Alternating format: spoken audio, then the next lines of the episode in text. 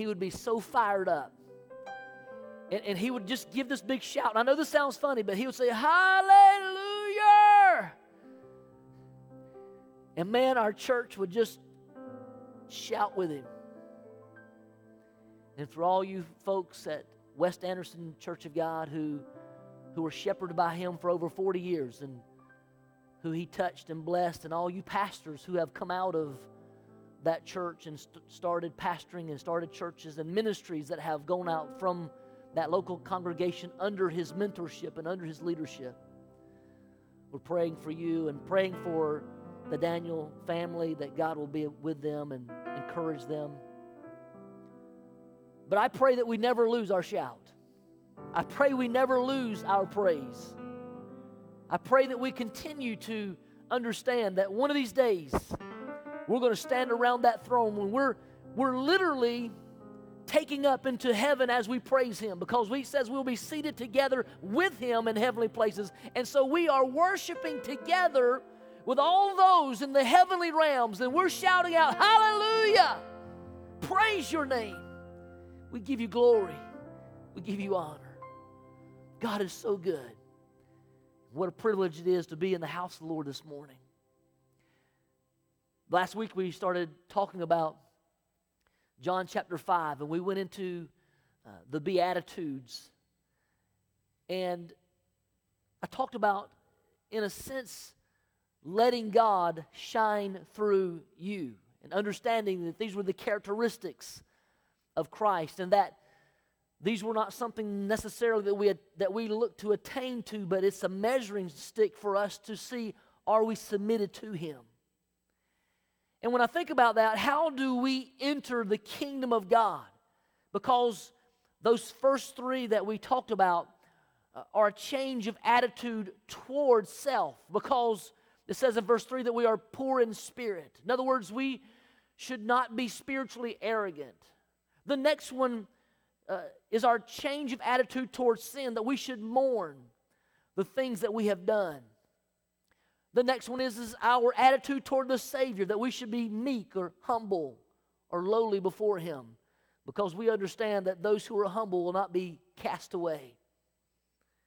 But this morning, I want us to continue that study, and I want us to look at how do we express the kingdom of God? How do we truly let God shine through us. If, if we're going to be a part of His kingdom, then we should also display the characteristics of Christ and His kingliness in us. Come on, amen.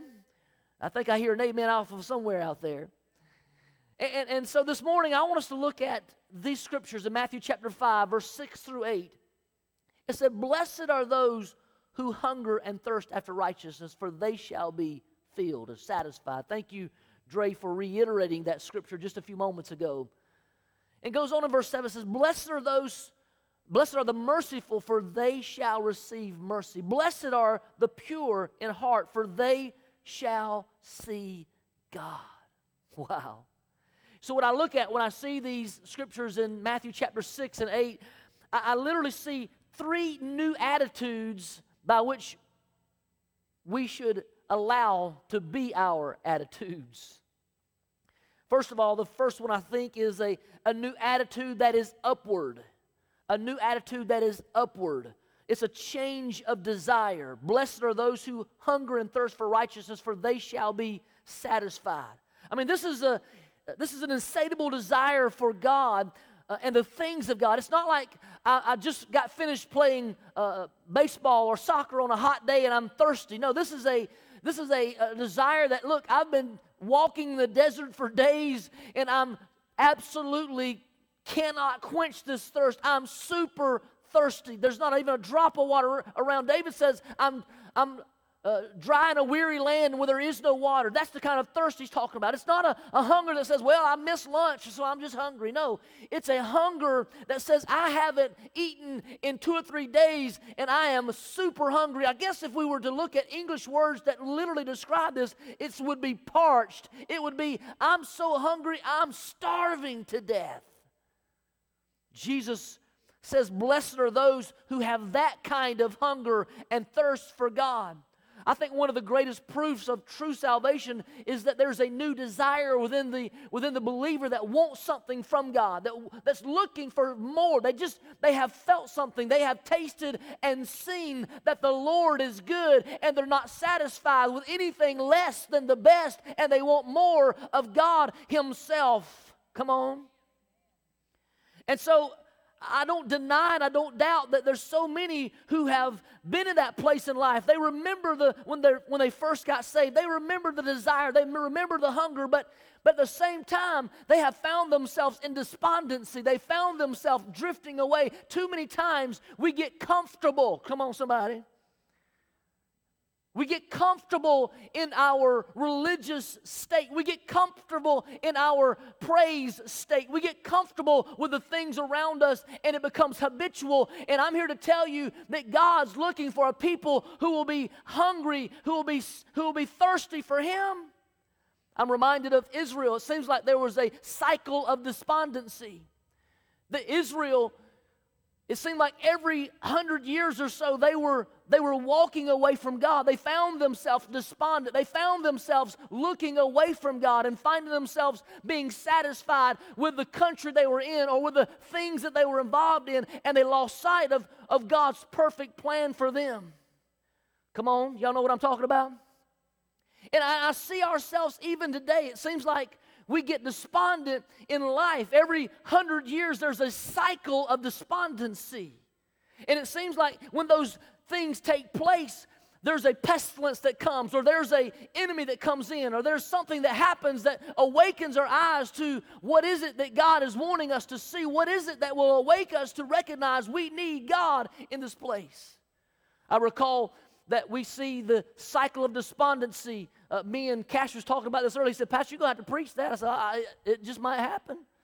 But there's a cycle of despondency if we see in the 1920s where there was the roaring 20s, the economy was exploding, and everybody was turning their eyes away from God and to their own, uh, uh, their own wealth and their own prosperity. And yet, in the midst of that uh, turning away or that despondency, a great uh, event took place, and, and we saw how pestilence swept through the land, and, and millions around the world were killed because of a pandemic. And here we are, a hundred years later, finding ourselves where people have been drawn away, where they've waned from their relationship, where the church is in decline, and we see that, that, that people are not no longer seeking the face of God. Even they've compromised within the church and they're going their own way, each into his own path.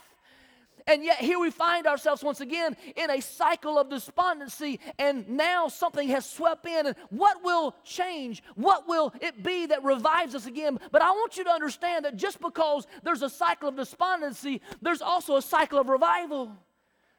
Because I recall in the late 1800s, there was a move of God that happened in Azusa Street that sparked a fire and a flame where a brother in Christ got baptized in the Holy Ghost. And that that power and that anointing swept across this country, and it was a birthing of the assembly of God. It was a birthing of the church of God. It was a birthing of the church of God in Christ. It was a birthing of a Pentecostal movement that has still growing. The only sect of Christianity that is growing in this world today is that Pentecostal move that started 100 years ago. And so, just like that revival took place 100 years ago, we also see the revivals that took place in the 90s in the Brownsville revival 100 years later. We also see the revivals that took place in Toronto and how God moved. We, we see, and I'm just believing that just like there's a cycle of despondency, there's a cycle of revival. And I believe that this moment is a moment where we, where we begin to turn our eyes to Jesus and we begin to initiate a revival that sparks an anointing of the Holy Ghost that absolutely impacts our world with the power of God. Some of you, I don't know if y'all as excited as I am, but I'm excited. Amen? I just believe that's what God wants to do in our life. I just believe that that's what God wants to do in this time. It's not for us a time to just look away and wonder is God is God real? Is God available? It's a time to seek his face. And Jesus says, "Blessed are they that are desiring righteous in this manner." Think about it. Psalms chapter 42, this is David crying out. He said, As the deer panteth for the water brook, so doth my soul long after thee. But it goes on, says, it says, When shall I come and appear before you, God? I don't know if that's your longing, but I don't know about you, but I just I just want to I want to know that I'm in his presence. And I know that I can be in his presence not just when there, there's a congregation of people, but there's a sense of community that God has built us for. It's a common unity. And when we come together in community, it's there that we see the presence of God being poured out. It says, uh, how good and pleasant it is for brethren to dwell together in unity. It is there that the commanded blessing, it is the anointing that flows down in that moment, and the commanded blessing takes place. God created us for unity and community, and we need to walk in that unity, and we need to have that hunger, and we need to have that desire to be together for the kingdom of God and for the plan of God. Too many times we find ourselves as a passing thought, well, God, you know, we, we let God we, we let God come in one ear and out the other so quickly that we lose sight of who He is. And, it's much like the children of Israel in Hosea chapter 6 and 4 says, What shall I do with you, O Ephraim? What shall I do with you, O Judah? For your loyalty is like the morning cloud and like the dew which goes away early. Woo, God help us. I believe God wants to produce a new attitude of hunger within us. Can I get a witness? Come on. God wants to produce a new attitude of hunger within us. I'm not talking about a, a hunger uh, like, like I said, just because you've missed lunch, I'm talking about a hunger that motivates you to an action for the kingdom of God. It, de- it demands to be fed. I, I want something on my plate. I want it now. I, I can't do anything without it. I'm going to long for it. I'm going to fight for it. I'm going I'm going do whatever it takes because I want this morsel. And, and I don't want just a morsel, but I want another morsel and another morsel because I want God's presence. Amen. Amen.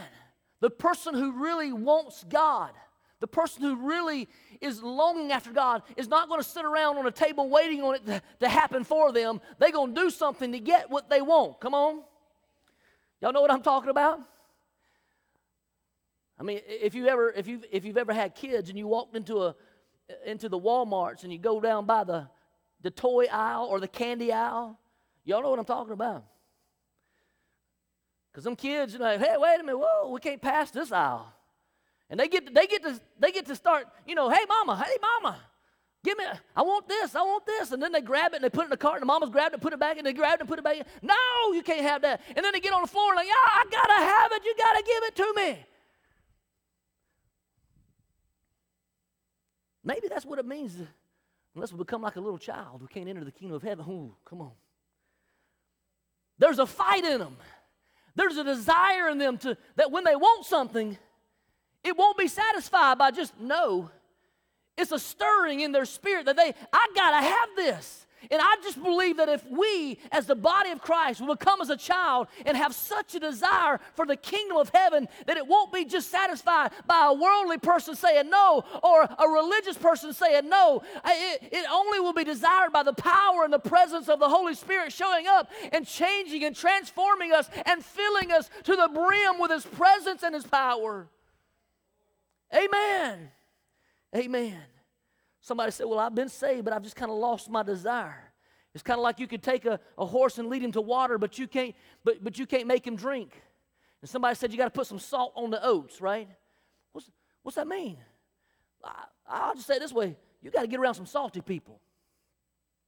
Now, I'm not talking about, I know there's a new lingo today. Salty kind of means a little bit sideways, right? Salty could mean a bad attitude, right? You getting salty with me? No, I, I'm talking about salty people that make you thirsty for what they have. I mean, the Bible tells us that we are the salt of the earth. How salty are you? How, how much do you display the presence and power of God in your life that others want what you have? Do you make them thirsty for the power of God? Do you make them thirsty for the Word of God? Do you make them thirsty to seek the face of God? Look, you got to get around some salty people. You got to get around some people that's going to make you hungry. You got to get around some people that's going to make you desire the things of God. Look, a sick person loses their appetite. That, that's how I know my kids are sick. Because when my, my tapeworm boys that seem to eat me out of house and home, when they ain't hungry, something wrong. I'm checking temperatures. I'm going around, look, what's wrong with you? You ain't hungry. You sick. Look, spiritually sick people won't be hungry for God. They lose their appetite for the things of the Spirit. They're too busy feasting on the things of the world. Come on. Too busy feasting on the things of the world. So many Christians, look, you don't realize it, but the, the devil's choice of weaponry against you is not, is not coming with you with, with absolute outright sin. Those who are in the church, who are worshiping in pews every Sunday, or those who are listening to the Word of God every day, let me tell you something. The enemy's not going to come to you with just, you know, well, why don't you just go drink you a, a you know, a beer or have you a margarita or whatever? Because you, you know, well, you know, I don't do that kind of thing. And, and, and sadly, is that sometimes we kind of put our nose on that. That ain't who I am, right? It's not going to come with you with outright sin, but the thing is, is what he's going to do. He's going to come with you with stuff. Somebody say stuff. Stuff. He's going to come with you with hobbies and things like that that, that will take the place, that will take, uh, that will take away the balance of who you are. And let me tell you something hobbies become habits that keep us inhibited from the habitation of the presence and power of God. Come on. Y'all might need to hear that again. Hobbies become habits that inhibit you from the habitation of the presence of God. You have to be careful not to allow things to get so busy in your life. Busy, the acronym B U S Y, being under Satan's yoke. When you get so busy with your hobbies of life that you lose sight of the presence and power of God, that's what the enemy throws on those who call themselves Christians, those who say, I'm a child of the king, and yet we get so busy that we don't open the book. We get so busy that we don't get down and pray. We get so busy that we don't spend time with the body of Christ, encouraging encouraging one another, even so much more as we see the day approaching. God saying, Wake up and get a hunger and a thirst for me. Blessed are those who hunger and thirst for righteousness, for they shall be filled. It's a promise. So I want more of God. No, you don't. Oh boy, I'm about to, about to get in trouble.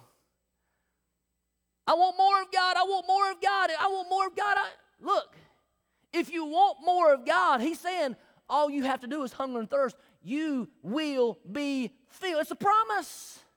If you want more of God, you can have more of God. He says, You will seek me and find me when you search for me with all your heart. You can't seek God half heartedly and expect to be filled by His presence and His power. He says, If you want me, come after me. If you want me, come and get me. Here I am. i am here available to you. I want to touch you. I want to feel you. I want you to know who I am. Woo! We need an attitude that is upward, that changes our desire. We need an, an attitude that is outward, it changes our disposition toward others. Blessed are the merciful, for they shall receive mercy. You know, mercy is a way that you treat who has treat you who has been done wrong. It's a way that you treat people who've done you wrong when suddenly you find yourself in a position where you have them in your power. You know, we, we talk about in our society, I remember doing my master's degree uh, in human services counseling and, and, and went through a class on diversity, went through a class on understanding society and, and all those things. And, and I realized that you, I had to be self aware of my own privilege, my own power, and understand those things. And having lived in a foreign country for eight years, I have a very good grasp of, of understanding the blessings that I was birthed into. And so I understand privilege and I understand power. And, and, and, so we talk about them a lot of times in the, in the, in the realm of, of race. We talk to them uh, in the realm of society. We talk about them in the realm of, of culture. But I'm here to tell you that there's also a spiritual privilege and a spiritual power that we have when we come into the kingdom. And we, we, we're called kingdom kids. Come on. We're called the, the, the, the heirs of righteousness. We've been empowered by God. We have found privilege in the king's house, and we've been his vessels of honor. Come on, somebody. And, and, and so I believe that in those moments we find ourselves privileged, empowered, and, and, and God saying, How are you going to respond to those who are broken in society? How are you going to respond to those who've done you wrong? How are you going to respond to those who you've been hurt by? How are you going to respond to those who have, who have absolutely just trudged you through the mud? And I'm reminded of, of one who has been empowered. I I'm reminded of Stephen. And here he was, a man of God, a servant of God, a, a servant uh, for the kingdom of God. And, and, and, and in his moments, even though he was empowered, even though he had ability, he was being pummeled by rocks and stones. And here's what he had to say in, in Acts chapter 7 and 60. He says, Then falling on his knees, he cried out with a loud voice, Lord, do not hold this sin against them. And having said this, he died. Wow. What a powerful understanding. Because he could have cursed him. The Bible says that the power of life and death is in the tongue. How many understand that? He could have cursed him. I think I think it's Elisha who, when he was walking down the street and a group of boys were yelling out, Oh, ball head! And they were making fun of him, and, and he cursed them, and the bears came out and, and actually attacked them. Y'all remember the story? Stephen had the anointing and the power and authority of God. He could have, he could have cursed them. But instead, understanding his privilege and understanding his power in the kingdom of God, understanding the plan of God, he said, Lord, don't hold this sin against them. One, he was self aware of who he was. He knew that for me to live as Christ and to die as gain. He knew that in him there was a spiritual anointing that he was okay with God. And if, if it was his time to go, then praise God, it's his time to go. And he looked around and he understood the, the, the, the, awareness of who they were around him because he called them sinners. Don't let this sin. He understood that it wasn't that they were people that were right with God. These were people who were broken. And if they wasn't broken, then, then they wouldn't be doing what they're doing. And Jesus, don't lay this sin on them because they need you and they need a way and they need a, the power of God to touch them. Jesus said it this way in Luke chapter 23, verse 34.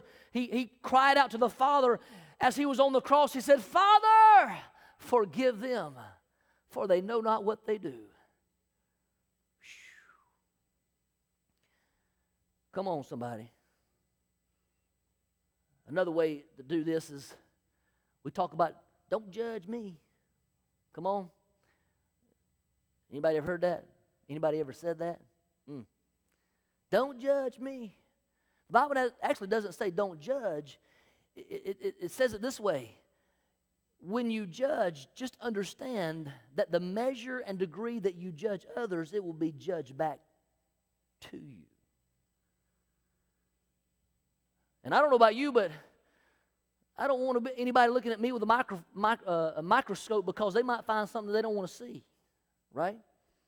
And so don't be looking at other people with a microscope trying to find out their fault, their sin, their, their brokenness. How about finding what God has put in them and, and start accentuating the things that God has put in them, the seeds that God's planted in them, and understand that they are the righteousness of God because they're the people of God who's been made by God, who the breath of God has been blown into, and therefore they are valuable in the kingdom of God. And though their brokenness might be there, it could be that their brokenness could be their fire that they throw into the flame and be renewed by the power of God, and they just might be the next evangelist that wins the world that you couldn't win. Come on, somebody. God help us. God help us. It's one of the truest tests of character when we look and we recognize that there are those broken around us.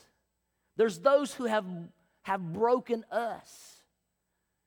And in our heart, we sense vengeance. In our heart, we want to see them feel what we have felt. We want them to understand the hardships that we've gone through. But the, two, the true test of Christianity is not when we take vengeance on somebody. The true test of, of, of righteousness and walking in the righteousness of God is when we can look at broken people and say, I was broken, and because you were broken, God healed me, and I know He can heal you.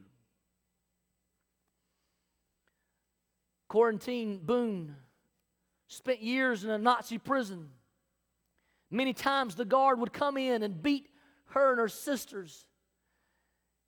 And it was a hellacious moment to think of the concentration camps that she was kept in. But later in life, as she was released and, and, she was released from that grip of terror, and she was preaching in a church, there was one face that always came to her mind as she was being beaten. The same guy came in, and that face would haunt her at night. But, but as she was preaching in a service one day, that face came into the building. And, and, and at the end of the service, the guy came up to her and, and he says, I want you to know that I've been saved. God forgave me and saved me, and I want you to forgive me. And she says at that moment, she had to choose to forgive. We often don't realize that forgiveness is a choice, it's not a feeling. We may not ever forget what took place about us, but we can forgive because forgiveness is a choice. You know, it pangs me when I talk to people and they say, I can't forgive them. They don't deserve to be forgiven. Because the same old wrinkly finger that you're pointing out at somebody else saying they don't deserve to be forgiven. There's a few more fingers pointing back at you that when you stand before God, God's going to say, You didn't deserve to be forgiven. But I stood on a cross of Calvary and I let, the, I let the nails go through my hands because I love you this much. I want you to be forgiven. And just as I have forgiven you, you've got to forgive others. Mm, Jesus. We've got to be willing to allow God to work in us because when we walk in unforgiveness, we're literally thumbing our nose at, at, at God saying, I don't, I don't want your forgiveness, or I don't appreciate, or I don't value uh, the, the, the great riches of your glory that you've given me. It reminds me of a story in Matthew chapter 18, verse 21 through 35, of, of when the king came in and and he was collecting all of his debts. In that scripture, there was one servant who was drugged before the king, and, and, and he owed 10,000 talents. The Bible says 10,000 talents. Now, you got to realize that, that, that in some uh, theolo- theological, theological viewpoints, a talent was worth up to 15 years' wages. Can you think about that now? He owed 10,000 talents.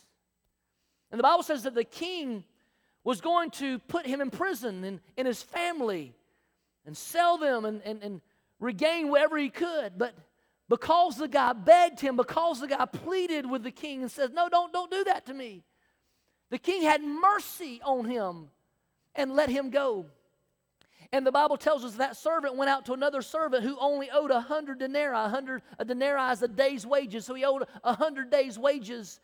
And, and he and he called that debt in and he caused that servant to be thrown into prison. And the king heard about it and took that uh, first servant back and, and he put him in prison. Let me tell you something. It reminds me of the fact that there's an unforgivable debt. There's a, an amount that is so enormous that we are unable to pay. That's the first debt. And God is willing to forgive that debt. A debt that should send us to an eternal punishment, a debt that should send us to an eternal fire in hell. And yet, God, in our calling on Him, in our humbling before Him and saying, God, I need you. I can't do this without you. Forgive me of my sins. He forgives a debt that we could not pay. And so, therefore, in this parable, He tells us that we should also forgive those that owe us so little in comparison. Because the promise is this in Matthew chapter 5 7 Blessed are the merciful, for they shall receive mercy. Lastly, I'm doing good. Lastly, we need an attitude that is inward. We looked at an attitude that was upward. It says we needed a, new desire and a hunger and thirst for God, a new attitude that was outward, a, a new position, disposition to others. But lastly, I want us to see that we need a new attitude that is inward, a new devotion to God. Blessed are the pure in heart, for they shall see God. When I think about the heart, it's the seat of emotion. It's the center of a person's being. It's the foundation of who we are. I think of Proverbs chapter 4 and 23, and it says, Watch over your heart with all diligence, for from it flow the springs of life. Your version may say, springs forth the issues of life. Matthew chapter 15 and 19 says, For out of the heart come evil thoughts, murders, adulteries, fornications, thefts, false witness, and slanders. One of the biggest lies that these days is, is thinking that that we're only just just a product of our environment. Now I've looked at social models. I recognize that yes, we are impacted by the culture that is around us. Yes, I recognize that. The parental model that we grew up in absolutely shapes and molds how we will parent, how we look at the world.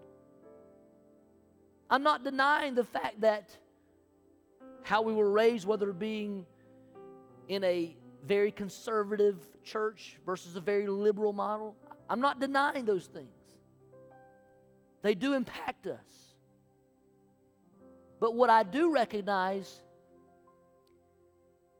is that when Jesus takes the center of my heart, he becomes the greatest influencer of my life, my choice, my decisions, my culture.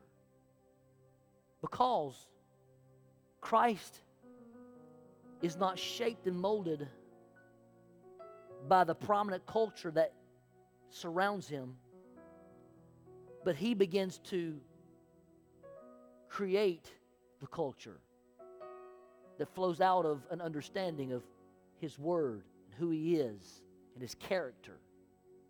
And as we begin to walk in the blueprint, the map of who He says we should be, we become countercultural individuals that change the mindsets of the people around us because we are not here to lord it over people, but we're here to serve. Because Jesus said, I didn't come in the world to be served, but to serve and to give my life as a ransom for many. When I think about this understanding that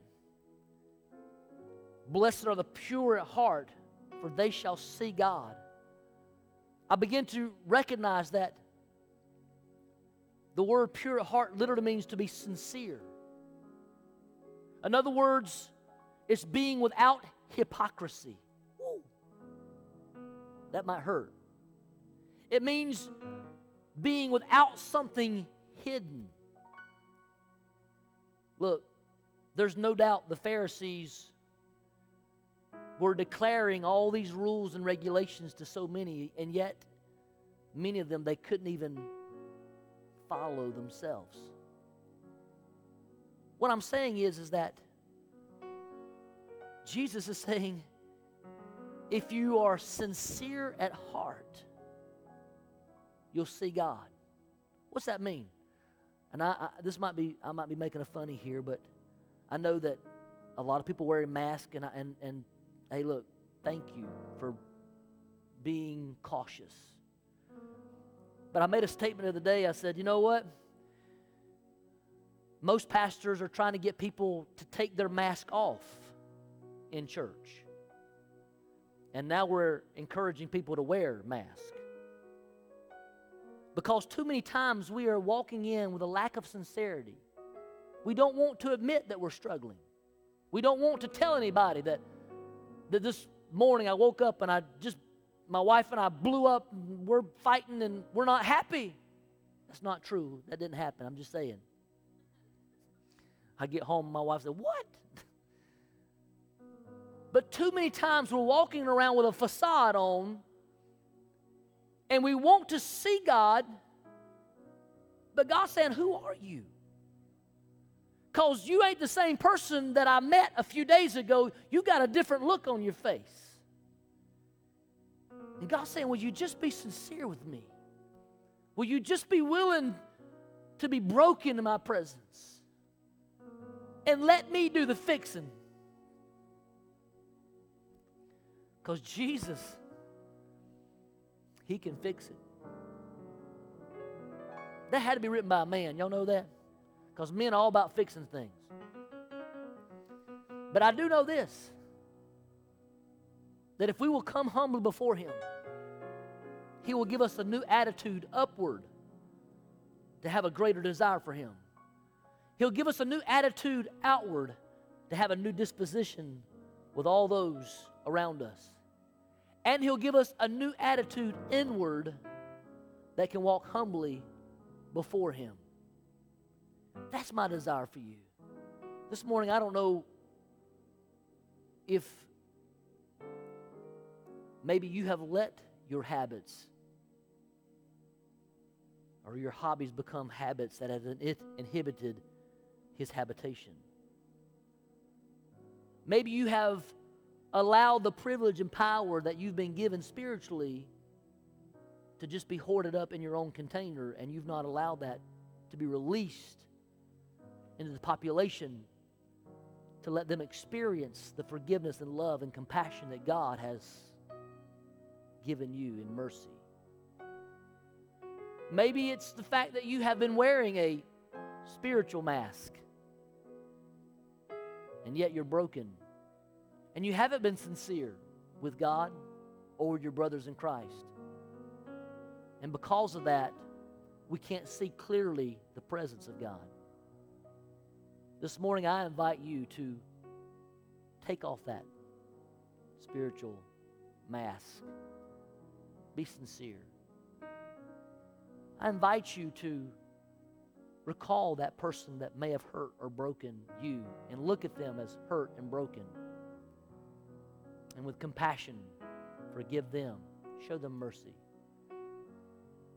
I encourage you to get around some salty people that will stir a hunger in you for what they have so that you too can experience that same passion. Would you join me this morning? Whether you want to make an altar right there in front of your couch or your recliner or your chair or wherever you are, can we make an altar? Can we surrender that to the Lord this morning? Can we ask the Lord, say, Lord, let this attitude be in us, which was also in Christ Jesus. Father, Lord, I'm overwhelmed by your mercy, and I'm so thankful. I'm so thankful, God, for your love that is so gracious. I'm thankful that the mercies made new every morning. And God, I stand or kneel here not as a perfect person. I kneel right here recognizing that I'm a broken person. And I'm thankful that piece by piece, day by day, you are putting me back together. You're renewing my mind. We're being transformed, as your word says, from glory to glory. And Lord, I ask, as David, your servant, cried out, Lord, if there be any wicked way in me, God, demonstrate your love in me. Show me your ways. Show me your truths. God, stir a hunger in me that makes me so salty that it produces a hunger in somebody else that they want what I have. Put a joy and an excitement and a desire that is unquenchable by the things of this world. Lord, let me be filled with you and not with the things of this world. Father, let me be sincere. Let me be passionate. Let me be humble. God, make that or these characteristics prevalent in our lives. In Jesus' name, amen. Amen. God is good. And all the time, He is good. I want you to remember if you would like to participate, if you feel uh, that you are, are able and ready to, to be out and about, sign up for one of those services. Call the office this week. Tammy, um, Stephanie will be in office. Sign up for that. We got a few more things that are coming up that it's really, really, really unique, exciting. We're going to bless a group of people in our church, and we'll and so we'll have that information out in a, a day or two for you to be aware of, and so that you can also be a part of that. We are needing to reseal the parking lot. Uh, we have grass growing in a few lines in our parking lot, and I would rather us pay about $11,000 to reseal and all that good stuff than $100,000 to repave. If you would like to help us in seeing that fulfilled, we need to do that in a urgent fashion. And we would love for you to help us get that accomplished so that when we come back, we have a fresh looking, new painted parking lot that we can enjoy and appreciate. Love you guys. God bless you. We'll see you, Lord willing, next Sunday. It, if you're not here, it'll still be live stream. We want you to be safe. We want you to be, uh, you know, have a, a time to be ready. But when you come, it's going to be spirit filled, spectacular. It's going to be sanitized. It's going to be safe. It's going to be awesome. God bless you guys. Love you. Our God, our God is great. Say, our God is greater. Our God is stronger. God, you are higher than any other. Our God is healer. Awesome in power. Our God, our God. And if our God, and if our God is for us, then who could ever stop us? And if our God is with us, then what can stand again? If our God is for us, then who could ever stop us? And if our God is with us, then what can stand again?